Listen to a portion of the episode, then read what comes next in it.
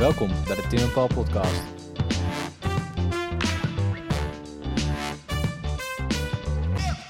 De parel van het koninkrijk. Indiër verloren, rampspoed geboren. Op 17 augustus 1945 roepen Sukarno en Hatta een onafhankelijke republiek Indonesië uit. De Bersiap-periode breekt aan, een storm van geweld op de Indische archipel. In Nederland is dit in de schaduw van de Tweede Wereldoorlog een redelijk vergeten periode. We praten met Esther Captain van het KITLV en de HVA. En niet Tim van het NIOT. Paul, we Ja. zijn op HVA vandaag. we zijn op de HVA, ja. eh, met een prachtig uitzicht. Eh, Ja. En we zijn te gast bij Esther. En Esther werkt, ik weet nooit hoe ik hoe ik je achternaam moet uitspreken. Op zijn Engels graag. Op zijn Engels, ja. dat Captain. gaat heel vaak mis. Ja. En ik vind het heel erg fijn als het, eh, mensen het goed noemen. Ja. Precies, dus Esther, Esther Captain. Juist, juist. Ehm, en Esther werkt op de HVA, maar die werkt ook bij de NIOD. Nee, ik werk bij het KITLV, het instituut met de onmogelijke afkorting. En dat staat voor het Koninklijk Instituut voor de Taal, Land en Volkenkunde. En dat is eigenlijk een soort oude koloniale naam die nog terug te voeren is op eh, meer dan 100 jaar terug. Dat er nog eh, andere volken en talen eh, werden en culturen werden bestudeerd. En eigenlijk vind ik de naam, als ik dit vertaal in het Engels, dan is het veel duidelijker waar het instituut voor staat Ja. in Leiden. Want dat is namelijk de Royal Netherlands Institute for Southeast Asian and Caribbean Studies. Ja, dat is dat denk Dat ik is de toch lading. helderder? Ja. Duidelijk, ja. Ja. Dat vind ik ook, maar ze hebben ervoor gekozen om eh, dat het, de merknaam KITLV is best wel in de landen eh, bekend en daardoor hebben ze het niet eh, veranderd. Maar Ja. in de Nederlandse naam is het niet heel Niet erg heel duidelijk, nee. duidelijk, nee. Nee, en jij doet nu onderzoek naar de Bersiap-periode, toch? Als ik het even kort zeg. Eh, ja, dat klopt. En dat is een van de deelstudies in een groter onderzoeksprogramma. En dat is wel van het NIOD, toch? Dat is van, het, eh, Ja, ja. dat is een samenwerkingsprogramma van het NIOD, eh, samen met KITLV, maar ook met het Nederlandse Instituut voor Militaire Historie in Den Haag. Het Ja. NIMH. Om nog maar eens een afkorting eh, erin te gooien. Ja. Dus het, het grote onderzoeksprogramma, en dat heet Onafhankelijkheid, Dekolonisatie, Oorlog en Geweld. 1945, 1950. Ja. En dat wordt eh, uitgevoerd door drie instituten. Dus NIOD in Amsterdam, ja. het eh, Nederlands Instituut voor Militaire Historie in Den Haag en het KITLV in Leiden. Ja. Dus het is eigenlijk een conglomeraat van drie eh, onderzoeksinstituten. En eigenlijk zijn dat eigenlijk de grootste, ja, de drie belanghebbenden bij dat onderzoek, toch? Want het Ja. gaat eigenlijk gewoon over de politionele acties Nederlands-Indië en, Ja. en, en de onrust in Indië na de- eigenlijk de Tweede Ja. Wereldoorlog en de aanloop naar onafhankelijkheid, toch? Ja, en de rol van Nederland eh, bij geweld. Ja, Bij de geweldplegingen, Ja. inderdaad. Ja. Ja. En tegenwoordig zouden we denk ik eh, de politionele acties eh, ook een andere naam intussen geven. Ja. Maar daar hebben we dadelijk Ja, nog Ja, wel daar gaan we over. het Ja. over, over hebben, Ja. inderdaad, over de beeldvorming daarover in, eh, in Nederland. Ja, want het begin van alles is denk ik het einde van de Tweede Wereldoorlog, toch? Dan begint in Indonesië een hele interessante periode. klopt. Ja, want op 15 augustus 1945 eh, was de overgave van Japan. Het Ja. officiële einde van eh, de Tweede Wereldoorlog. En twee dagen daarna eh, riep Indonesië haar eh, onafhankelijkheid uit. Eh, dus de Republiek Indonesië door eh, Sukarno en door eh, vicepresident Hatta. Ja. En dat veranderde de eh, situatie compleet. En eh, ik denk dat de meeste Nederlanders dit ook totaal niet hebben zien aankomen. nee. Dus die zagen zich geconfronteerd met een compleet nieuwe staatkundige situatie. En ehm, dat zorgde voor inderdaad eh, een periode, een lange periode van onduidelijkheid en onrust. in ieder geval van Nederlandse zijde.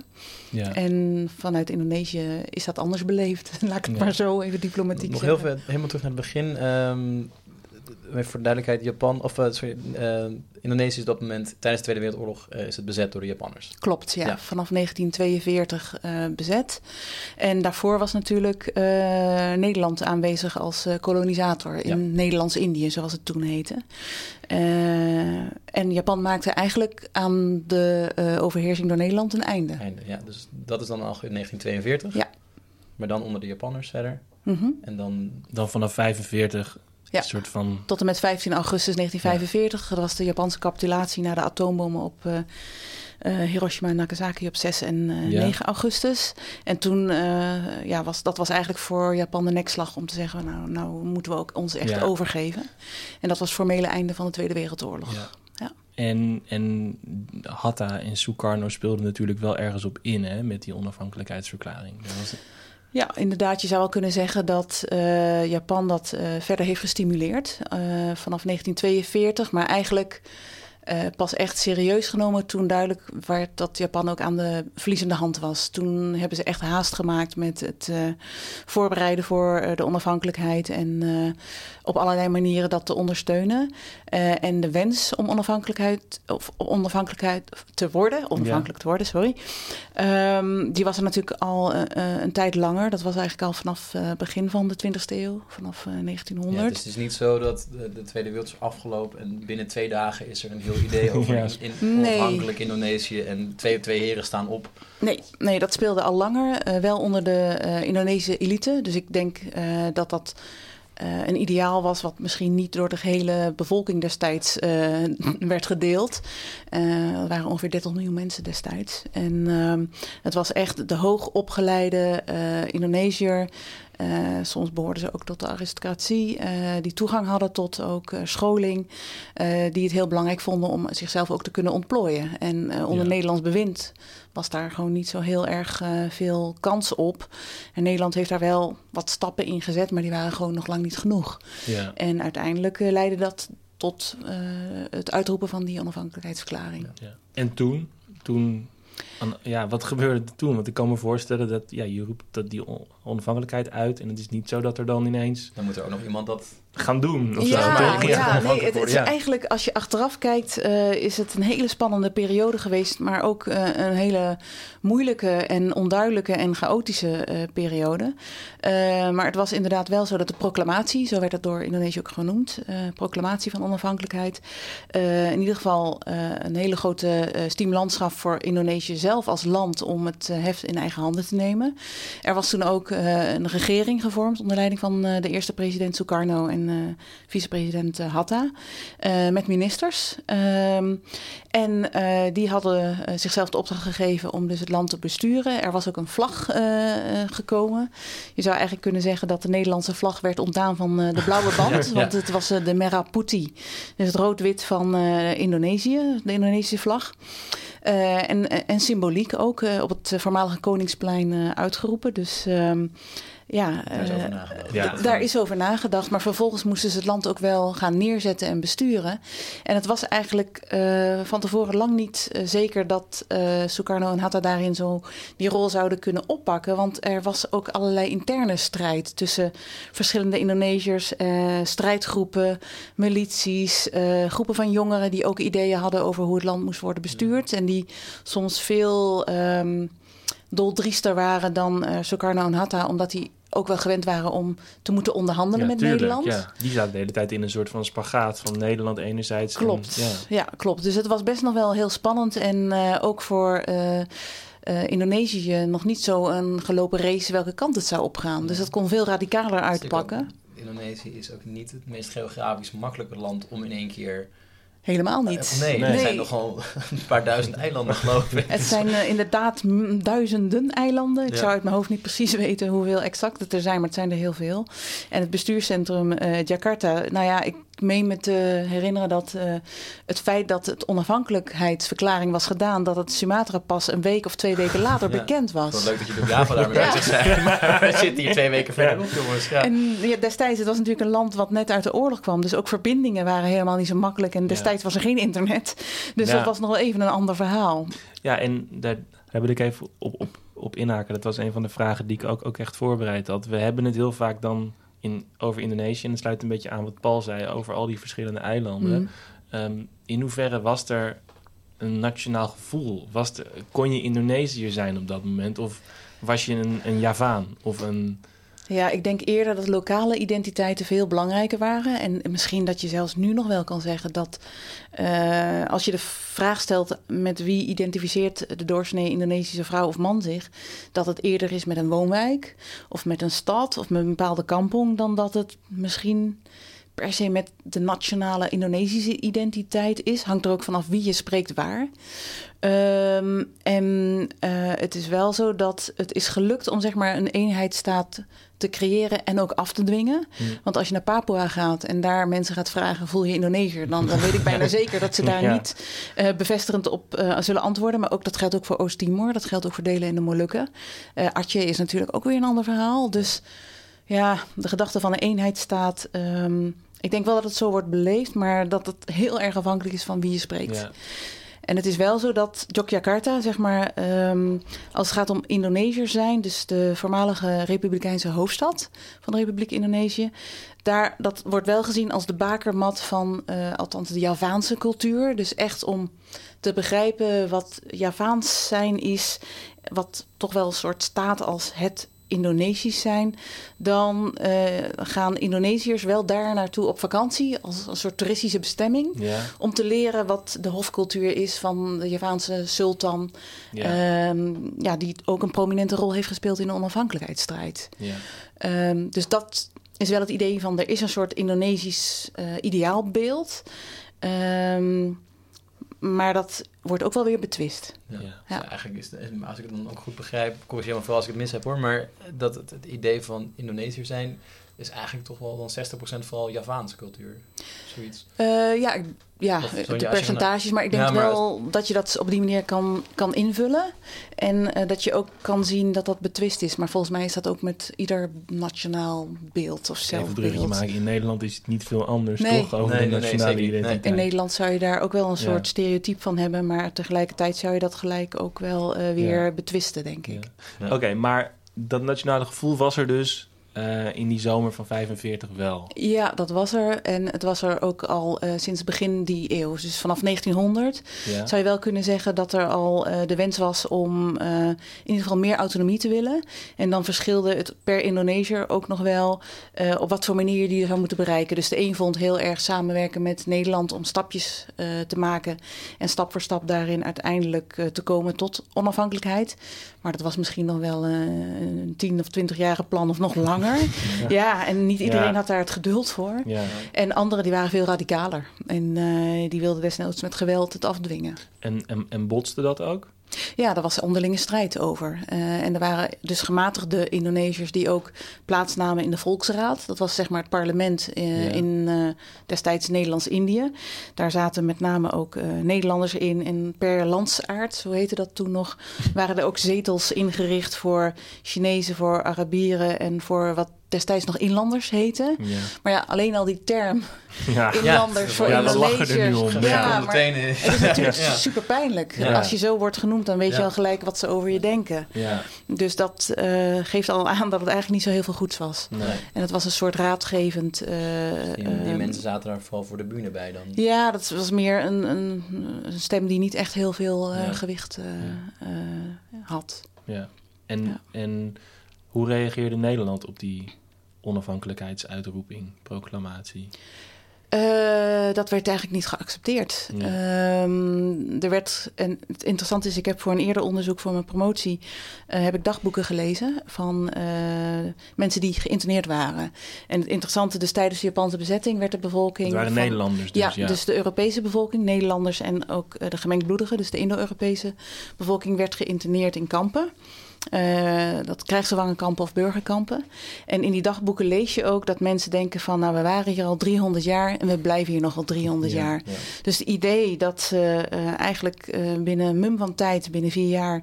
niks meer te vertellen zouden hebben, dat kwam helemaal niet bij ze op. En zelfs niet bij, nou ja, dan moet ik even iets nuanceren. Er waren wat meer ook mensen die meer contact hadden met Indonesiërs. En er waren vaak ook hoogopgeleide eh Nederlanders. Die werkten als eh, hoogleraar of als schrijver.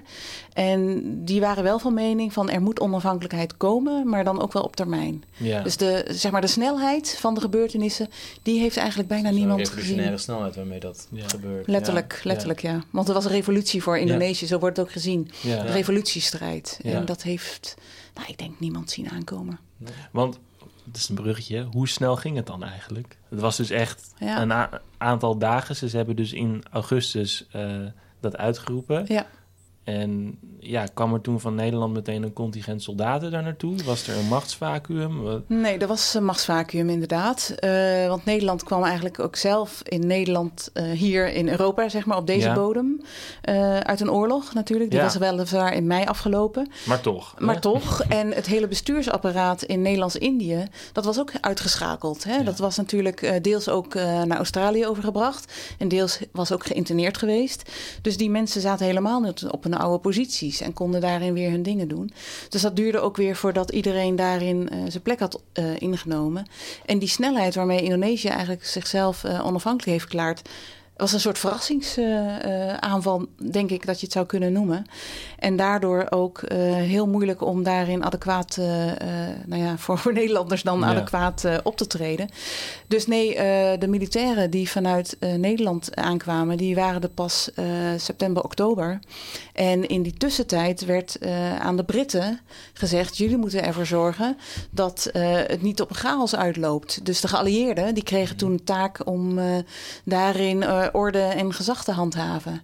Wat natuurlijk ook een heel onduidelijke situatie Ja. was voor de mensen ter plekke. Ja, en ging Want- dat dan ouderwets met de blanke sabel? Eh, Eh, ze beschikten wel over wapens. ja, maar, ja, en- maar meer zo van, was dat een knokpartij, bedoel ik eigenlijk te zeggen? Zo'n soort ouderwetse Indonesische knokpartij van de witte eh, we- westerling? Of, ja, nou, ik denk wel, er waren incidenten en ongeregeldheden. Ehm, maar dat voltrok zich eigenlijk eh, tot, zeg maar, in, in de extreme vorm was dat in oktober. Toen ook de Britten eh, en de Nederlanders dreigden te arriveren. En daarvoor was in september waren er ook al wel allerlei geweldsgebeurtenissen. Ehm, en dat werd naarmate duidelijker werd dat Nederland terug zou komen en ook militairen daar neer zou zetten, werd eh, het eh, ernstiger. En er waren al wel ehm, ja, gebeurtenissen, maar die hadden nog niet een grote schaal en nog niet georganiseerd. Wat je wel kon zien, ehm, was dat vanaf eh, augustus. eh, en duidelijk was dat eh, ja, zeg maar de oorlog was afgelopen, zeg maar de oorlog tegen Japan. Dat mensen natuurlijk eh, elkaar wilden opzoeken. ja. Europeanen hadden lang vastgezeten in de interneringskampen. En wat doe je als je hoort dat je vrij bent? Nou, dan wil je gezin weer eh, Ja. opzoeken. Dan wil je kinderen weer zien. Dan wil je ouders weer opzoeken. En dat kon in de eerste weken na de eh, onafhankelijkheidsverklaring kon dat nog wel. Mhm. Er werd al wel gewaarschuwd, pas op. Want de situatie is veranderd. De Indonesiërs zijn zelfbewust en onafhankelijk. En ehm, nou ja, mensen gingen toen ook eigenlijk eh, op eigen initiatief wel elkaar opzoeken. En op een gegeven moment werd dat echt gevaarlijk. Dan kon je niet meer de trein instappen en eh, naar een of andere stad gaan om daar je familie op te zoeken. Dat was echt levensgevaarlijk. En ik denk dat dat zo halverwege september was, dat dat op een gegeven moment ook niet meer mogelijk was. Ja. Dat, dat kon niet meer. Maar dan was het gewoon echt de onlusten. Dan was het gewoon echt... Ja, en, en ik denk ook eh, waar Europeanen heel erg aan moesten wennen, eh, was het zelfbewustzijn. Van, Ja. wij, Dat is wor- nieuws. ja, wij worden niet meer door Vier eeuwen jullie, zijn wij hier eh, luisteren naar wat wij zeggen en dan ineens... we worden niet meer door jullie op de kop gezeten en jullie gaan ons niet meer vertellen wat wij moeten doen. En daar, dat was een schok. Ja. Dat was echt ehm, voor heel veel mensen, als je gewend bent in de koloniale samenleving te functioneren, dat je maar iets hoeft te zeggen en dan wordt naar je geluisterd en er wordt gebogen, letterlijk. Hè? En er wordt voor ze gebogen en eh, er wordt iets voor je gehaald. Als je dat, dat mensen dat gewoon vertikten en dat niet meer wilden, nou, dat was echt chockerend. Ja. Eh, Ja. En ook het zelfbewustzijn dat ze met eh, tekentjes, speltjes liepen van de zwart, van, sorry, die rood-witte vlag. En ehm, ja, zeg maar het, ehm, eh, het niet meer willen dienen. Ja. Volgens mij is dat een hele grote schok geweest voor heel dat veel is dan mensen. een mentaliteitsverandering die, die misschien wel dan een aantal jaar al bezig was, maar dan ineens tot wasdom komt. Ja, het is echt een eh, soort zelfbewustzijn wat het uiting kwam. En ik denk eigenlijk op het niveau van het dagelijks leven dat dat de grootste schok is. Dat je inderdaad eh, eh, in een trein zit en merkt dat je niet meer wordt gegroet, bijvoorbeeld. Terwijl daarvoorheen een soort onderdanige manier van eh, met elkaar omgaan. eh, zeg maar de arrogantie die ook erbij hoort als je in zo'n koloniale samenleving leeft. Dat dat gewoon voorbij was. Ik denk dat dat Ja. op het dagelijks niveau een enorme schok voor mensen geweest moet Ja. zijn. Dat ze ineens zelf eh, het huishouden moesten Ja. doen. Ja, Nou ja, dat, dat je Ja. bedienden ehm, bijvoorbeeld niet meer kwamen of weigerden dingen te doen. Ja. Ehm, ja, volgens mij heeft dat heel veel impact. En is dat misschien nog misschien wel groter ehm, qua wat je herinnert dan eh, een formele machtsovername Ja, of ja. een Een machtsoverdracht. document wat getekend wordt. Ja, Ja. precies. Ja. Want qua chronologie dan nog eventjes. De Engelsen waren er eventjes, Mhm. dan de Nederlanders. Beginnen dan ook al meteen de, ja, wat we eufemistisch de politionele acties noemen? Nee, die formeel zeg maar, is, zijn die pas in eh, 48, eh, sorry, 47 en 48, dus Ja. juli 47 en december 48. Eh, maar de Bercia-periode, waar ik onderzoek naar doe en waar je ook al naar verwees, die eh, dateert men meestal vanaf september, oktober eh, 1945 tot en met traditioneel gezien wordt gezegd voorjaar 1946. Ja. En dat is eigenlijk kort op de onafhankelijkheidsverklaring. Ja. Dat je ziet dat binnen een maand, binnen een maand of twee, dat eigenlijk het geweld zodanig ernstig, eh, maar ook wel op een bepaalde manier ook structureel van karakter lijkt te zijn, dat het ook georganiseerd, je zou kunnen georganiseerd eh, noemen. Ja. En dan eh, heeft het ook zo'n omvang dat het ook echt eh, ja, historisch het waard is om het af te bakenen als een eigen Als een Bersiap. eh, periode, een Ja. tijdsvak, Ja. noem, noem het iets. Ja. Ja, en ehm, dus als we het over hebben, dan valt dat geweld eigenlijk het meeste op. Eh, maar zijn er andere dingen die opvallen? Zie je nog andere dingen die terugkomen in die periode? Nou, wat, als je het over de Bersia-periode hebt, dan heb je het over een periode van extreem geweld. Dus ehm, ehm, eigenlijk ook, nou ja, geweld is natuurlijk, zou een, buiten de normale orde moeten zijn. Ja, Maar op zo'n schaal en intensiteit en ook eh, de manier waarop. ehm, echt de meest gruwelijke eh, gewelddaden die worden gepleegd. Eh, en dan heb ik het ook echt over afhakken van ledematen, ehm, eh, mensen in stukken hakken en in de rivier gooien, ja. eh, seksueel geweld eh, tegen vrouwen en mannen overigens ook. Ehm, dus ja, dat je inderdaad denkt van dit heeft een soort ehm, impact die ook vele jaren en decennia daarna nog iets met mensen hebben gedaan. Dit Ja, heeft ja. zo'n indruk gemaakt ehm, dat je denkt van daar, ja, wat, wat is dit? En dat is eigenlijk een van de vragen in het onderzoek ja. die we ook proberen hoe, te hoe- hoe- beantwoorden. Hoe is dit zo'n uitbarsting van geweld kunnen zijn? Ja. Want Ja. en, voor, de- voor wie, tegen wie was dit geweld dan gericht? Ging dat twee kanten op? Is het meerdere kanten, meerdere kampen? Eh, bij nader eh, onderzoek, zoals wij het nu aanpakken, dan ehm, is het eigenlijk heel diffuus. Eh, en eh, in de traditionele historiografie, Bersiap eh, wordt daarin gezien als geweld van Indonesiërs tegen Nederlanders Mhm. en Indo-Europeanen. En dat was ook voor een deel de richting, dus dat is die kant op. Maar tegelijkertijd bij het bestuderen van bronnen zien we ook dat Japanners daarvan ook zowel aanstichter, maar als ook slachtoffer zijn geworden. Chinezen zijn ook heel vaak slachtoffer van geweld in, in dit soort roerige tijden. Ehm, en ook Indonesiërs die hebben meegewerkt eh, of werden verdacht van eh, samenwerken of meewerken met het koloniale regime. En dan heb je het met name over eh, bestuursambtenaren. Je hebt het over mensen die ook in het knil zaten. De aristocratie die betrokken was bij het bestuur van het land als Nederlands-Indië. Die krijgen ook ehm, te maken met afrekeningen, als je het zo kan noemen. Het was ook een soort afrekening van wat ze daarvoor hadden gedaan. Ehm, en ehm, het interessante Bersiap, misschien is het goed om dat even uit te leggen. Ja, de tuurlijk. Graag, Ja, ja. graag, ja. ja. Het is een namelijk interessant, het is een Indonesisch woord.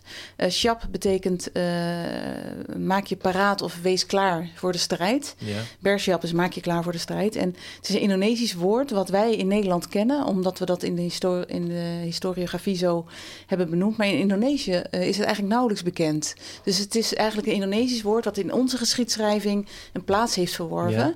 Maar in Indonesië kennen ze het eigenlijk niet op die manier. Daar heeft het eigenlijk geen betekenis. Dus als je daar gaat vragen van ik doe, of gaat vertellen van ik doe onderzoek naar de Bersia-periode. Een aantal historici eh, kent dat. En we werken ook samen met ehm Indonesiërs in het onderzoeksprogramma en die herkennen het wel. Maar ik denk als je de doorsnee ehm, hoogopgeleide Indonesiër vraagt, dat het geen betekenis heeft. En hoe, hoe noemen zij deze? eh, Is het dan voor hun ook een afgebakende Ja, is- periode? Ja. Of is dat Is gewoon- het wel iets? Of, ja, ja, Het, het is wel iets, maar het is niet zo heel erg belangrijk. Eh, zij noemen het de Berdaulat-periode. en Daulat staat eigenlijk voor de strijd in het teken van de soevereiniteit verwerken, verwerven. Dus het heeft bij hen eh, een andere eh, lading. Eh, in die zin van, het, ze erkennen dat er geweld is geweest... maar dat heeft te maken met het verwerven van die onafhankelijkheid. En was dat dan ook een langere periode die ze daaronder zien? Horen die politionele acties daar ook bij? Want dat zou je daaronder kunnen scharen, toch? Ja, maar die scharen zij er niet onder. Nee? Nee, zij hebben wel denk ik ongeveer min of meer, maar dat kunnen we nog, eh, moeten we nog gaan Ja. dubbelchecken. Diezelfde periode, dus het eerste jaar of het eerste half jaar van geweld. En dat noemen zij dan eh Daulat-geweld, de Bert Daulat-geweld. En misschien nog even goed om te noemen, die kreet eh, van Bersiap, Siap, was dus ook letterlijk ter plekke de strijd waarmee mensen werden aangevallen. Of waarmee ook werd geprobeerd om ze angst aan te jagen. Dus ter plekke hoorde je dan ook sjap, sjap. Eh, en dat is voor heel veel mensen ook in Nederland nog... Een soort van trauma Ja. natuurlijk. Ja. Ja, Ja. van we komen Ja. eraan. Ja. We gaan- precies, precies. moment, ja. Ja, Ja. dus daarom heeft het ook wel, denk ik, ingang gevonden in onze geschiedenis. Ja. In de Nederlandse geschiedenis. Maar eh, in Indonesië is het dus een ander verhaal. En om nog even terug te komen op jouw vraag van... eh, vallen daar de politionele acties eh, ook onder? Ook weer heel interessant wat woorden zeggen. Eh, de eerste politionele actie en de tweede politionele actie die wij kennen... Ja. die heet in Indonesië is dat eh, agressie militair Blanda Satu... dan agressie militair Blanda Kedua. Dus de eerste militaire Ja. agressie van Nederland... en de tweede militaire Ja. agressie van Nederland. Op zich, met de, de dingen die ik ervan weet, is dat op Ja, zich is een term die misschien wel iets beter gepast is dan, Ja. eh, dan een politionele actie. Ja. Ja. Ja. Dus dat geeft ook heel duidelijk aan hoe zij er naar kijken. En politionele actie is door ons, of door ons, door Nederland gebruikt als een soort eufemisme om aan te geven dat de interne aangelegenheid was, een politieactie. Ja. Dus eh, iets van mensen onderling in één land. Maar ja, dat, dat is al een hele tijd dat daar in ieder geval tussen Ja, aanhalingstekens, aanhalingstekens, wordt Het geplaatst. is misschien nog wel goed om daar even iets meer over te zeggen, nu we het onderwerp toch aangeraakt hebben. Ehm, Nederland stuurde eigenlijk gewoon het leger toch twee keer naar Indonesië om even de boel op, eh, op, op orde te brengen. En dus Ja. hoe ik het ken, zijn ze daarna op, op de vingers getikt door de Verenigde Naties, Mhm. toch? Zo van, Ja. niet, Ja. niet, helemaal in de haak Nee, dat is een hele goede korte samenvatting, denk ik. Ja, Ja. inderdaad. Het eh, doel van Nederland was om gewoon weer eh, het land, of ja, de kolonie moet ik zeggen, terug te krijgen.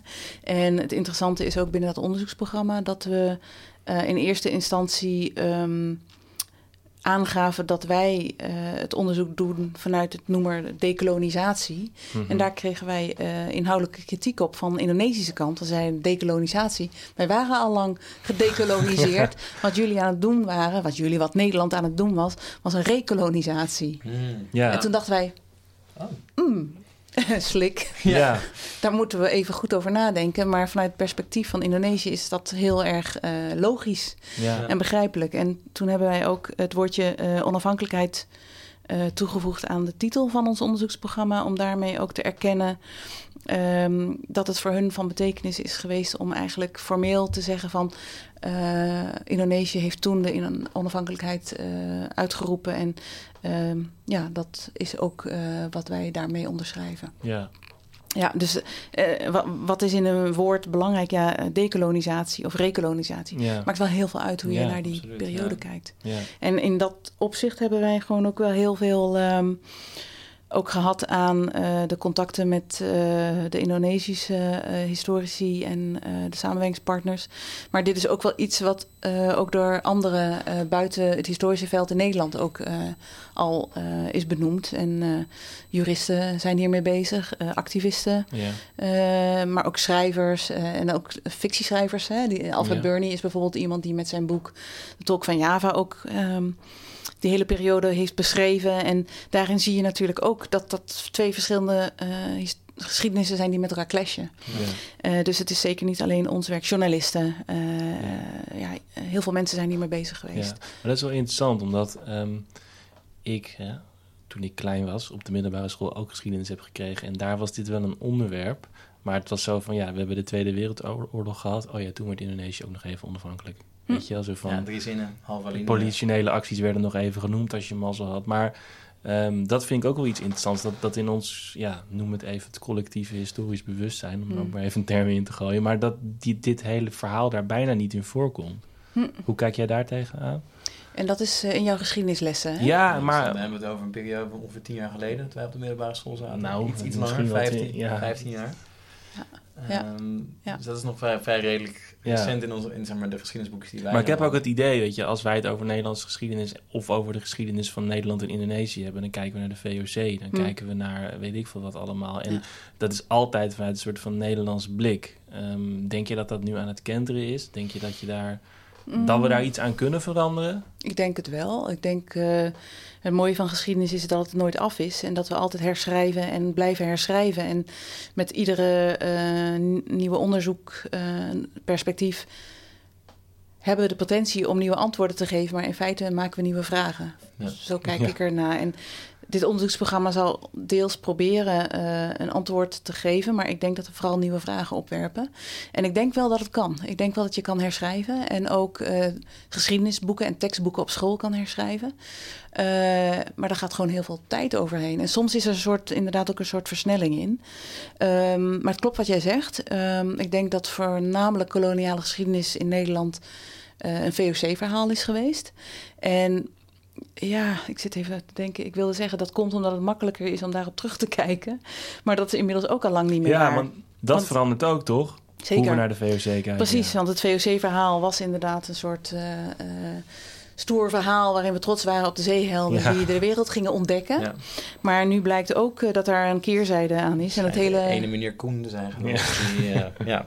Precies. Ja. En het hele verhaal van uh, slavernij uh, en slavenhandel, dat hangt ook uh, met de VOC samen. Ja. Dus um, daarin zie je ook dat het beeld completer wordt en daarmee ook anders ingekleurd wordt, letterlijk. En ik denk dat dat goed is, um, maar daardoor wordt het minder makkelijk om een, alleen maar een trotsverhaal te vertellen of alleen maar een heldenverhaal te vertellen. Ja. Maar ik denk wel, dat is lastiger om op terug te kijken, denk ik, als land, maar het maakt het wel uh, completer en ik denk ook inclusiever voor meer mensen. Ja. Omdat er natuurlijk meer mensen zijn die ook de andere kant van het verhaal binnen hun familiegeschiedenis kennen. Uh, en dat is voor het slavernijverleden zo, uh, voor slavenhandel. En ik denk ook voor um, dit deel waar we het nu over hebben, uh, Bersiap-periode en de kant van Indonesië. Um, ik denk dat het goed is om dat te proberen om inclusiever te maken. Ja, en we ontnemen mensen natuurlijk op deze manier ook een soort erkenning ja. Ja. van hun eigen, of van hun eigen identiteit. Ja, en voor heel veel mensen was uh, uh, nou ja, die andere kant van het verhaal belangrijk. Uh, niet in de laatste plaats voor Indonesië.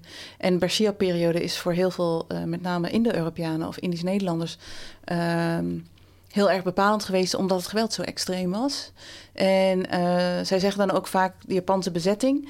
Tot voor kort was uh, de meeste belangstelling in Nederland ging uit eigenlijk naar de kampverhalen. Ja. Uh, en degenen die in, daarna de Berseap hebben meegemaakt, hebben nooit echt een context gevonden waarin zij hun ervaringen konden vertellen. Dus die hebben eigenlijk hele lange tijd ook hun mond stilgehouden. En um, als je kijkt naar degenen die in de kampen geïnterneerd waren, die hebben dan ook weer heel lang het gevoel gehad dat zij niks konden vertellen, omdat het weer tegenover de ervaringen stond van uh, holocaustverhalen. Ja, precies. Terwijl die ook weer in de schaduw stonden van de verzetsverhalen ja. uh, in, in Nederland. Het is altijd een ja. soort van, van weegschaal, inderdaad. Ja. Dus de, die, die, mensen die hangen dan onder, onder, helemaal onderaan het historische narratief wat we hier gecreëerd hebben in 19, na 1945. Ja. en misschien kan het ook niet anders dan dat, maar uh, er wordt ook wel de hiërarchie van leed genoemd. Wie heeft het het ergste gehad? En, ja, dan als je het zo gaat wegen, uh, dan uh, heb je soms, snap je soms dat sommige mensen dan niet snel zullen vertellen over hoe zij het hebben gehad. Maar ik denk ook, uh, wat een factor is geweest, is dat Nederlands-Indië en Indonesië letterlijk ver weg. Het is geografisch Mhm, ver ja, weg. ja. Maar ook in de verbeelding is het heel ver weg. Dus het merendeel van de Nederlanders um, is daar niet geweest en kan dat wat moeilijker plaatsen. Dus dan is er ook niet echt een context om je verhaal daarin uh, te plaatsen. En ook als je in de geschiedenislessen daar niet zoveel over nee, hoort. Nee, nee heb ik eigenlijk zegt... met een beetje geluk uh, bij Nederlands heb je Max Havelaar te lezen. Mm -mm. Ja. En uh, dat, dat is het wel ja. zo'n beetje. Dan, heb, dan ja. heb je hem. Ja. ja. En, en ja, nog even uh, dan over je onderzoek. Want je, want je noemde net dus dat er dan um, wel soms wat verhalen zijn, maar die passen niet echt in een narratief, waardoor ze eigenlijk een beetje stilletjes te, ja, ten onder gaan, om het Mm. even flauw te zeggen. Ben je er nu mee bezig om dat soort verhalen juist wel te zoeken, te vinden, Ja. op te tekenen? Ja, dat eh, is eh, zeker een poging eh, die we binnen dat onderzoek willen doen. En dat is niet altijd makkelijk, omdat het gaat om bronnen die misschien ja, niet voor de hand liggen. Dus daar moet je echt actief naar op zoek, maar ook een ander perspectief. Ja. Dat kost ja, gewoon een andere manier van kijken naar die geschiedenis. Nationaal Archief, dat is wel een van de meest voor de hand liggende eh, bronnen, eh, voor- ja, eh, aanbieders om naartoe te gaan. Dus dat doen we ook. ja. Dus een groot deel van de onderzoekers zitten in het Nationaal Archief in Den Haag. En daar heb je wel eigenlijk de reguliere bronnen die weergeven hoe het beeld vanuit de Nederlandse machtshebbers is geweest.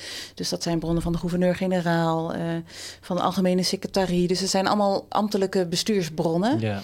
Eh, en dat is ook een, beperkt, Ja. beperkte blik. Ja. Ehm, Want je wil nou juist toch dat dagboek van iemand die schrijft. Ja. Ja, Inderdaad, ja. Eh, wat mij ook wel opvalt, Nevis, dat is een eh, voormalige veiligheidsdienst in Nederland. Die heeft ook enorm veel verzameld. Dus waanzinnig waar ze allemaal mee bezig waren. maar ook hoe bang ze eigenlijk waren om ja, eigenlijk ehm, niet te weten waar de Indonesiërs mee bezig waren. Ja. Dus ik heb me verbaasd over wat ze allemaal hebben opgeschreven en hoeveel ze ook wisten. ja Wel hadden ze het op de, op de korrel flauw gezegd? Ja, een deel wel. Ze deden heel, heel erg veel moeite. En ze hebben ook wel echt lijsten met namen van mensen die verdacht waren van, eh, zeg maar, eh, tegen het regime, tegen het Nederlandse regime, tegen het koloniale regime werken. Eh, met namen en toenamen en straatnamen, et cetera, et cetera. Dus ze probeerden daar wel echt een heel goed beeld van te krijgen. Dus daar zaten ze best wel goed op. Ehm, en eigenlijk om een ander perspectief te krijgen, ehm, zoeken we ook naar andere bronnen. Dus deels van de Indonesische kant. ja, Uh, maar deels uh, probeer ik ook te kijken naar uh, oral history. Dus ja. interviews met mensen. En in de jaren zeventig zijn er bijvoorbeeld ook al interviews gehouden door zendelingen. Um, want er waren natuurlijk ook heel veel uh, geestelijken in Indonesië, omdat de missie ja. en de zending daar uh, broeders, zusters, nonnen, fraters, missionarissen hadden uitgezonden om de bevolking te bekeren met uh, beperkt succes. Ja. maar um, die waren heel actief um, in hun zendings- en missiewerk en zijn uiteindelijk ook deels teruggekeerd of hebben ook nog hun werk voortgezet na 1945. Ja. En in de jaren 70 is bijvoorbeeld door het Katholiek Documentatiecentrum in Nijmegen een heel groot oral history project ook al opgezet om okay. die mensen te ondervragen over hun uh, ervaringen, ja. met deels ook de oorlogsperiode daarin en de Barcia-periode. Wauw. En dat is natuurlijk boeiend, omdat je dan ziet hoe de herinnering in de jaren zeventig was. Ja. En dat ja. kun je dan vergelijken met ervaringen die recenter zijn. Ja. Dus dat is ook al vanwege het tijdsverschil wat erin zit, uh, is dat boeiend. Dat is natuurlijk nu wel zo dan, als we, als we het hebben over oral history, dan, dan is dat de mensen die dat hebben meegemaakt, die, die zijn nu gewoon op goede leeftijd. Ja, ja, zeker. En dat is ook altijd wat je uh, uh, mee moet rekenen, dat um, herinneringen daardoor ook vertekend zijn. Ja. En uh, het is niet vers van de naald zoals het destijds was. Uh, en dagboeken zijn daarin een hele fijne bron, omdat het ter plekke is opgeschreven zoals het toen is beleefd. En je krijgt onherroepelijk in memoires, maar ook in oral history die decennia daar later zijn opgeschreven, um, dat ze ook beïnvloed worden. Ja. Door, ja, al is het alleen maar anderen met wie je spreekt. Ja, ik heb dat in mijn werk ook. Bijvoorbeeld als we dan veteranen van de Slag om Arnhem interviewen. Dat is, ja, je weet op een gegeven moment niet meer waar je naar aan het luisteren bent. Ja. Of mensen dan iets te vaak een Bridge Too Far gekeken hebben. Of Ja. dat ze nu echt vertellen wat zij hebben meegemaakt. Klopt, ja. En ik heb ook wel interviews gedaan met eh, eh, mensen die ooggetuigen destijds waren. En ehm, het kwam wel vaker voor dat ik nog terug moest, omdat één gesprek ja, was dan nog niet voldoende of je wilde nog dubbelchecken. Ja. En dat het dan ofwel voorkwam eh, dat je hoort dat ze iets letterlijk weer op diezelfde manier zo vertellen. En dan kun je je afvragen van ja, wat zegt dat? Is dat dan gewoon een soort iets wat uit hun hoofd is geleerd Ja. en dat ze het in die vorm gieten? Ja.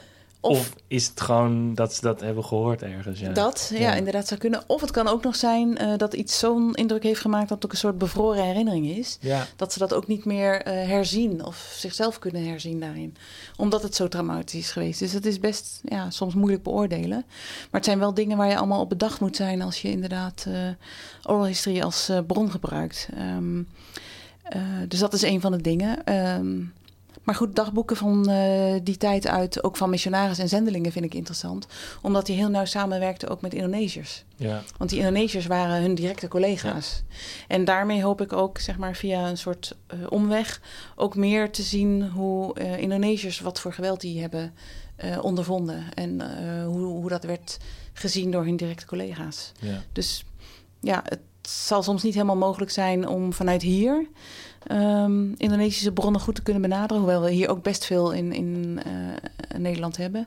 En ook bij het KTLV. Ehm, maar ja, dat is wel een, een streven. Ja. Ja. Is dat ook dan misschien wellicht die, die, die moeilijkheid of die afstand en dat er tot dusver nog niet heel erg veel onderzoek gedaan is in deze periode? Want ik zat gisteren heel Mm. braaf ter voorbereiding op het gesprek eh, de Wikipedia erbij door te lezen. Ja. En daar staat in, in, in, eh, in, in, letterlijk in een zin staat er eh, dat er door het NIOD bijvoorbeeld nog heel weinig onderzoek verricht naar deze, ja. deze periode. Of is dat eigenlijk gewoon meer een soort prioriteitenkwestie? Of misschien ook weer die hiërarchie van het leed. Ja. Zou er ook mee kunnen Nou, ik denk dat het wel meespeelt. Ehm, ik denk vanuit Nederlands perspectief, als je het hebt over de ja, Bersiap en de politionele acties, is, nou ja, dat zeg ik dan eh, omdat ik er middenin zit, is er best veel onderzoek verricht. Misschien niet alleen door het NIOD, Ja. maar wel door andere historici. Ja. Eh, er zijn wel een aantal standaardwerken ook over eh, de Bersiap-periode. Ehm, wel vanuit een Nederlands perspectief, dat geef ik daar onmiddellijk bij toe. Eh, maar die zijn er. En ook eh, de periodes van, eh, nou ja, wat we dan tussen aanhalingstekens zetten, politionele acties eh, en de dekolonisatie of herkolonisatie. Ja. Maar dat geeft al gelijk al aan dat het nodig is om te herzien, denk ik. Ja. Maar daar is best wel veel al naar, eh, onderzoek naar gedaan. Maar ja, dat, is dan, dat zeg ik dan als historicus die in dat onderzoeksprogramma Ja, zit. Dat precies. is denk ik niet algemeen En jij kent natuurlijk kennis. ook alle boeken, heb jij al, al nou ja, ik ken ze gelukkig niet allemaal. en ik heb ook, nee, nee, nou, dat niet. Maar ehm, eh, ik, zou, ik weet wel waar je moet zijn en wie eh, dat eh, heeft geschreven. Ja. Dus dat. En ik wilde nog even terugkomen wat je ook zei over het onderwijs. Ehm, want jij gaf zelf al aan hè, Ja. van het is maar een heel klein deeltje geweest in de Ja. geschiedenislessen. En dat kan ik wel beamen. Er is eh, een aantal jaren geleden door het Nationaal Comité 4 en 5 mei eh, een onderzoek gedaan naar eh, schoolboeken. Ja, En de plek die Indonesië en Nederlands-Indië daarin heeft, dat is gedaan door Mark van Berkel. En die kwamen ook op hetzelfde uit, dat het eigenlijk maar een heel beperkt deel is. En eh, dat is op te vragen via de website van het Nationaal Comité 4 en 5 Oh ja. mei. Dus als mensen daarin geïnteresseerd zijn, kun je ja. daar downloaden. Ja, En eh, het hele onderzoeksrapport daar ook over lezen. Dus dat, dat bevestigt dat ook. ja. Dus het is ook eh, gewoon aangetoond dat dat echt. Nee, maar ik denk wat jij net zei daarover wel heel belangrijk is. Het is natuurlijk ook gewoon ver weg. En relatief gezien waren daar natuurlijk ook minder Nederlanders dan, hi- dan in Nederland Mm. tijdens de oorlog. Mhm. En ja, dan, dan verdwijnt dat misschien gewoon een beetje. Ja, het zou kunnen. Dat, dat vind ik een hele interessante vraag. Want het wordt ook wel vaak gezegd. Of de aanname was heel vaak. eh, eigenlijk eh, was dat in 2010. Toen was het 65 jaar geleden dat eh, de oorlog was afgelopen. En toen werd er. Ik werkte toen op het ministerie van VWS.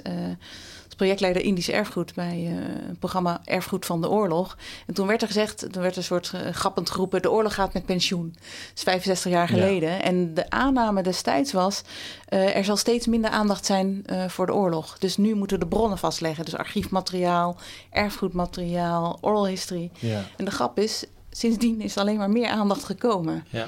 En de gedachte is dat de eerste generatie weliswaar steeds kleiner wordt. En uiteindelijk de ooggetuigen zullen er op een gegeven moment ook niet meer zijn. Maar dat een gevolg daarvan zou zijn dat de aandacht zou verminderen, is eigenlijk niet waar. nee. Wat je ziet is dat een tweede en met name een derde generatie, dus ook jullie en mezelf, ik zit een beetje zo'n 2,5 generatie. ehm, je ziet juist dat die derde generatie, dus de kleinkinderen van de ooggetuigen, die hebben heel veel belangstelling ja. voor dat verhaal van hun grootouders. En dat gaat op voor het oorlogsverhaal. Maar het gaat volgens mij ook op voor het koloniale verhaal of het familieverhaal. En dat heeft te maken met dat oorlog, maar ook koloniale verleden, zit verweven met familiegeschiedenissen. Omdat je weet dat opa of oma of een tante of een oom in Indië of in Indonesië zijn geweest. En dat die daar iets over te vertellen hebben. Ja. Dat was toch ook met die cabaretier, hoe heet hij ook alweer? Ehm, die laatst dat had hij een. Hij heeft ook iets over de Eerste Wereldoorlog Ja, gedaan. je hebt eh, verschillende, eh, wat was zijn naam ook alweer? Van Vleuten, ja, Diederik van Vleuten. van Vleuten. Ja, want die had toch ook dat boek geschreven toen over een voorvader uit Indië. Klopt, ja. En dat ook eh, Ja. uitverkochte zalen Ja. en weken op Ja. tournee, toch? Ja. Klopt, ja. Volgens mij was zijn tentoon, niet tentoonstelling, voorstelling, daar werd wat groots verricht, volgens mij. Kan dat? Dat dat de titel Ja, was? kan. Ja. Ik weet even niet zeker hoor, maar dat is op te zoeken. Ja, Eh, ja, hij raakte daarmee echt een gevoelige ja snaar dat bij vond ik heel veel mensen. Ja, ja, om- klopt. om- omdat iedereen, of, of dat zei hij ook toen in een interview, zo van, Ja. er kwamen allemaal mensen die dan ook een opa of een oom in, in, in Indonesië hadden gehad tijdens de oorlog. Klopt, ja. ja. Dus hij heeft blijkbaar daarmee iets aangeraakt op een hele toegankelijke manier, een hele laagdrempelige Ja. manier. En eh, daarmee is hij inderdaad een soort theatertour eh, gaan doen. Ja. En eh, hij is natuurlijk ook iemand, dat is zijn podium. Tuurlijk, dat Dus, kan niet mega goed. Dat was prachtig, ja. ja. ja. En het interessante vind ik voor mijzelf, hè, als historicus zit ik natuurlijk ook in een heel beperkt deel van onze realiteit. En onderzoek is best ook wel hoogdrempelig. Ja. Wat gaan we maken? Ja, een publicatie.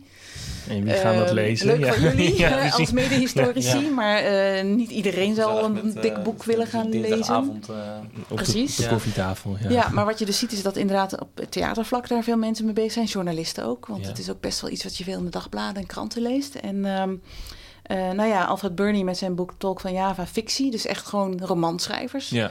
hebben het op de agenda gezet. Adriaan van Dis is ook wel daar een van die Mhm. daarmee bezig is geweest. Ehm, ja, de journalistiek, juristen. Eh, dus dat is ook weer zeg maar het professionele vlak. Maar ik vind het boeiend om te zien dat nou zeg maar een soort momentum is...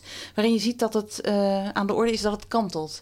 En ook eh, de activisten zijn daarin belangrijk geweest. Om te zeggen van, joh, realiseer je met wat voor blik je kijkt naar die geschiedenis. En het is maar een beperkte blik. Dus ehm, nou ja, dat is alles op een bepaalde manier de afgelopen vijf jaar bij elkaar gekomen. En daarin zie je ook dat mensen ook behoefte hebben om die andere vragen te willen stellen.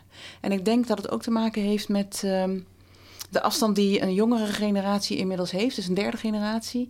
En eh, daar ook eh, ja, uit een soort minder beladenheid, denk ik, misschien zou je het kunnen noemen. Want de tweede generatie voelde zich toch wat meer verbonden met de pijn die ouders ook hebben dat gehad. merk je natuurlijk ook gewoon in de opvoeding waarschijnlijk, Ja. in het dagelijks leven denk dat dit een hele belangrijke is inderdaad. Dat Ja. er ook gewoon dan een soort van, soort van ruimte komt om misschien ook een kritische vraag Ja. te stellen over Ja. dingen. Ja. Want ik denk dat eh, een eerste en een tweede generatie elkaar hebben willen ontzien. Eh, omdat mensen wisten van ja, eh, het verdriet, de pijn, een, een land moeten achterlaten. Mensen eh, zijn kwijtgeraakt, mensen zijn vermoord, hebben het niet gered. En dat, ehm, wat ik weet van een tweede generatie, want die spreek ik ook heel, de dubbele boodschappen die je meekreeg. Hè? De dubbele boodschappen van een eerste generatie zegt van het is te erg geweest, ik wil er niet over praten. Aan de ene kant, of een soort obsessief alleen maar over praten. Ja. Van eet je je bord niet leeg. Wij hadden altijd honger. Ja, ja, die ken zo. ik ook Ja. hoor, van, van mijn opa. Ja. Ja. ja. Ja, ja, ja, ja, ja.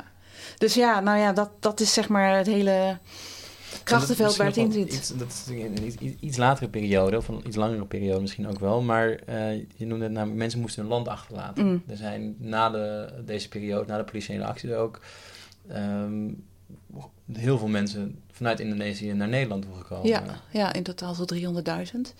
Eh, als, als zeg maar ehm, direct betrokkenen. Eh, en eigenlijk de eerste stroom kwam al eh, vrij snel op gang in 1945, 1946. En je kan wel stellen dat dat nou wel een tien jaar heeft geduurd. Ja. Waarin ongeveer 300.000 eh, mensen vanuit Indonesië naar Nederland kwamen. En dat waren een deels Europeanen en een deel ook gemengd. Ja. Dus Indonesisch-Nederlands. Ehm, hoewel het voor de laatste veel moeilijker was om toegang te krijgen tot Nederland. Nederland heeft ook nog een tijdje geprobeerd om die buiten de deur te houden. Onder het mom van, ja, jullie zijn niet echte Nederlanders. Dat is ook weer... Ja, het, Ja, het is, het is bizar toch, weet je? soms met plaatsvervangende schaamte Ja. kijken naar je geschiedenis. Ja. Ja, dat is Dan zo. eerst, eerst nog een aantal jaar knokken om, om het Nederlands te laten blijven en te houden. En dan vervolgens zeggen, ja, Ja. kom maar anders niet. Ja, ja, klopt. Ja. Ja. Dus eh, zo is het geweest. Maar inderdaad, er zijn dus best heel veel mensen uiteindelijk eh, vroeger of later eh, naar Nederland gekomen die een band hebben met Nederlands-Indië, dan wel Indonesië. Ja. En er zijn wel eens cijfers doorgerekend van als het gaat om eerste generatie met kinderen, kleinkinderen, dat er minimaal wel een miljoen Nederlanders zijn die op een of andere manier wel een band heeft met Indonesië nu. Ja. Ja. ja, en dat is volgens mij ook wel iets wat je niet per se vaak ziet of zo. Tenminste, ik, ik heb behoorlijk wat vrienden hier in Amsterdam wonen. En ho- heel veel van, van ehm, verschillende achtergronden ook. Mm. Maar dan heb je het eigenlijk nooit over het, het Indo-Europese achtergrond. Nee. Eigenlijk niet. Oh, behalve grappig. als je toevallig Ja. bij iemand op verjaardag bent en dan heel clichématig, maar dan staat er heel veel goed eten. Ja, dat, is, zeg ja. maar, dat is mijn herinnering aan mijn, Ja. mijn Indische vrienden, zeg maar. Ja, ja, ja. En weet jij, ja, dat is misschien een moeilijke vraag, maar onderling hebben ze het daar dan over gehad? Of dat Ja, is dat- misschien dat moeilijk? zou ik even aan u moeten vragen. Ja, kom ik wel op terug. Maar, Ja. Ik weet het van, van, van twee vrienden van mij. Ehm, en eentje is toen, was denk ik nu nog steeds toevallig in Indonesië. Mm. En die stuurde dan wel eens fotootjes op. Kijk, Mm. Indonesië. Maar ja, die kan een paar, die kan wat dingen maken met oud en nieuw. Dan maakt hij Mm. lekker eten inderdaad. En, maar of Ja. zij samen daarover praten, dat weet ik eigenlijk Nee, niet. nee. Want dat wil ook nog wel eens verschillen, hè? Ja, tuurlijk. in ja. mijn eigen ervaring, Ja. ook eh, zelf van gemengde afkomst eh, zijnde, dat inderdaad eh, het hangt ook een beetje vanaf, maar als je vaak eh, daarmee aan de slag gaat, dat je wel met eh, vrienden onderling daar dat best wel over kan hebben. Ja. En soms dat, ja, weet je, op je werk of wat dan ook, dat daar niet per se altijd ruimte voor is. En het wordt ook niet altijd gezien. Maar het, een beetje afhankelijk van de context, dat het juist wel weer heel erg van betekenis kan zijn. Dus Ja, het is maar net hoe dat uitkomt. En het is ook wel weer heel interessant met identiteit. Dat ook heel vaak wordt gekoppeld aan hele praktische dingen, zoals eten of sporten of, Ja. of muziek ook vaak hè, en Ja, kleding. Ja, muziek ook. ja, Muziek ja. ook. En eh, nou ja, de spreekwoordelijke badminton eh, of, of motorrijden. Weet je, dat zijn ook van die dingen die dan weer. Ja, bij- zat ik stap ook zo op mijn motor Ja, en dan ga ik weer naar huis. eh, dus dat dan weer wel. Ja. Maar ja, dat, dat zijn ook dingen. ehm, je moet er ook oog voor hebben of zo. Of ja, de Passamallenbazaar of de Tongtong Fair in Den Haag. Ja. Zegt dat jullie iets? Ja, Ja, ja, die is nu gaande. toch? Ja, nee, precies. nu gaan we zitten nu eh, Nou ja. eind, eind mei hebben, nemen we dit gesprek op. Ja. Eh, ja dat is Klopt. Ja. nou ja, als je daar gaat rondlopen, dan zie je wel. Is het wel een duidelijk zichtbare gemeenschap? Precies, Ja. precies. Dus het is ook maar net waar je, je zit. Want hier op deze afdeling, op de achtste etage op de HVA, ben ik waarschijnlijk de enige. Ja. En dan heeft het, dan dan valt doe het je niet, ook, ook net je? weer dit onderzoek natuurlijk. Hè? Ja. Ja. dat zou je dan ook Ja, weer net zien. Ja, Ja. ja, maar dat is dan wel dat je binnen de context van je professionele omgeving is er niet direct een aanknopingspunt. Dus dan is het ook even niet van betekenis. Nee, Terwijl dat in een andere context, als ik naar die Passermalm of de Tongtong ver ga, dan is het wel weer dat je weer ziet, oh oké. Ja. En dan krijgt het ook weer een inkleuring en dan valt dat samen. Ja. Dus het is ook maar net hoe je, waar, je, waar je van betekenis bent of iets wordt gezien ook. Ja. Ja. Ja, ja. En dan, ja, misschien ook Ja, we moeten een beetje op, op, op, de, op de tijd ja, gaan misschien letten. eh, Ehm, een beetje flauw, zeg maar. Want we hadden Laatste net, vraag, net Paul. even... Je moet hem even inleiden. Ehm, we hadden het even over de, de, de, de, de, de, de mensen van, van eh, in de Europese afkomst die naar Mm. Nederland komen... worden niet per se warm onthaald. Of eigenlijk vooral de deur geweest. Van, joh, we willen jullie eigenlijk niet hier. ja destijds. Nou, destijds. ja. Eh, inmiddels komen natuurlijk wel... Je noemde net een aantal eh, cijfers daarover. Mm. Ehm, hoe zou je de, de integratie van deze mensen nu, zeg maar 70 jaar later, 2019, is dat een, een, een ehm, succesvol, succesverhaal ge- eigenlijk? Of, Ja, ik, ik denk het wel. Ehm, ik heb daar uitgebreid over geschreven. Ik denk dat er twee kanten aan zitten. Ehm, destijds is geprobeerd om ze tegen te houden. En dat is uiteindelijk niet gelukt om vanwege puur staatskundige gronden dat het niet mogelijk was om eh, toegang te weigeren tot Nederlanders.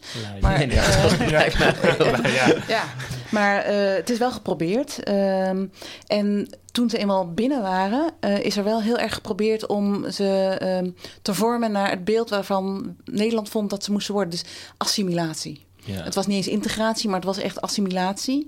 En een eerste generatie eh, heeft dus heel erg ehm, hun best gedaan om Nederlandser te doen dan Nederlanders zelf. Ja. Eh, en dat is denk ik vrij goed geslaagd. Dus aan de ene kant denk ik dat je kan zeggen, het is gelukt. Ehm, maar het is wel ten koste gegaan van persoonlijke ehm, problematiek, denk ik. En dat heb ik ook van dichtbij gezien binnen mijn familie. Dus eh, kijk, als ik naar mezelf kijk, denk ik van derde generatie of 2,5, hè, maar even hoe je het ziet.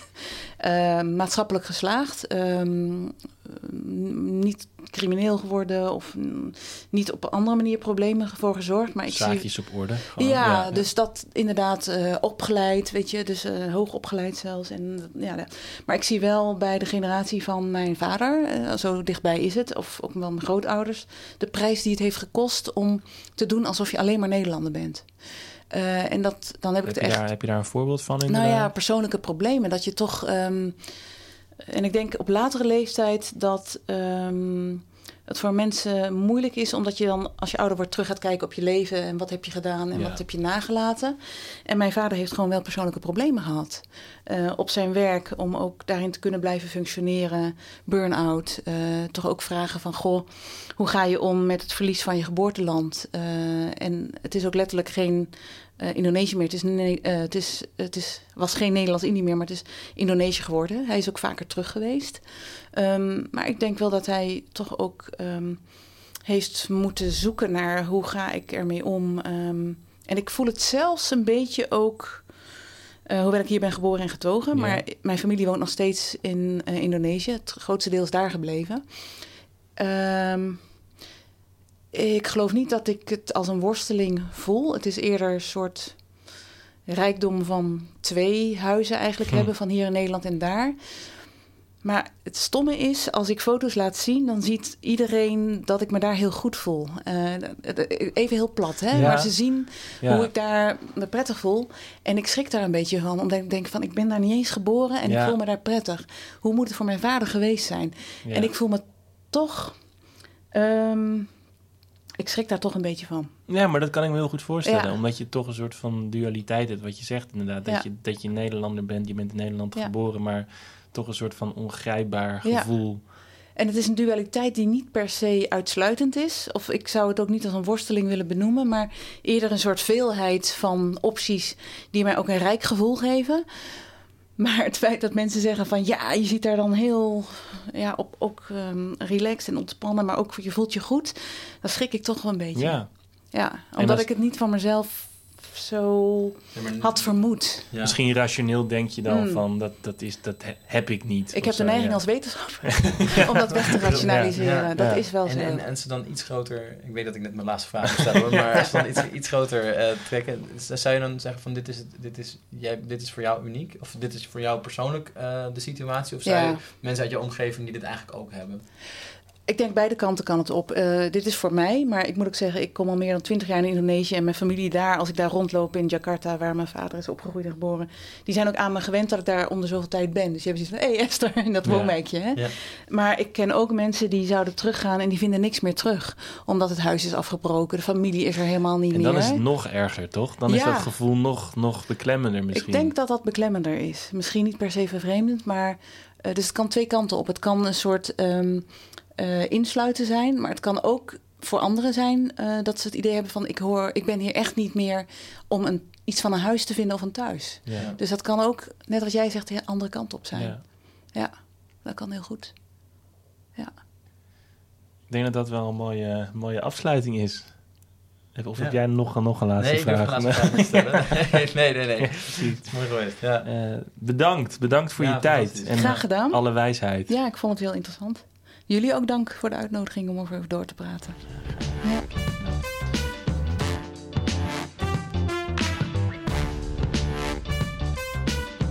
Vond je dit nou een interessant verhaal?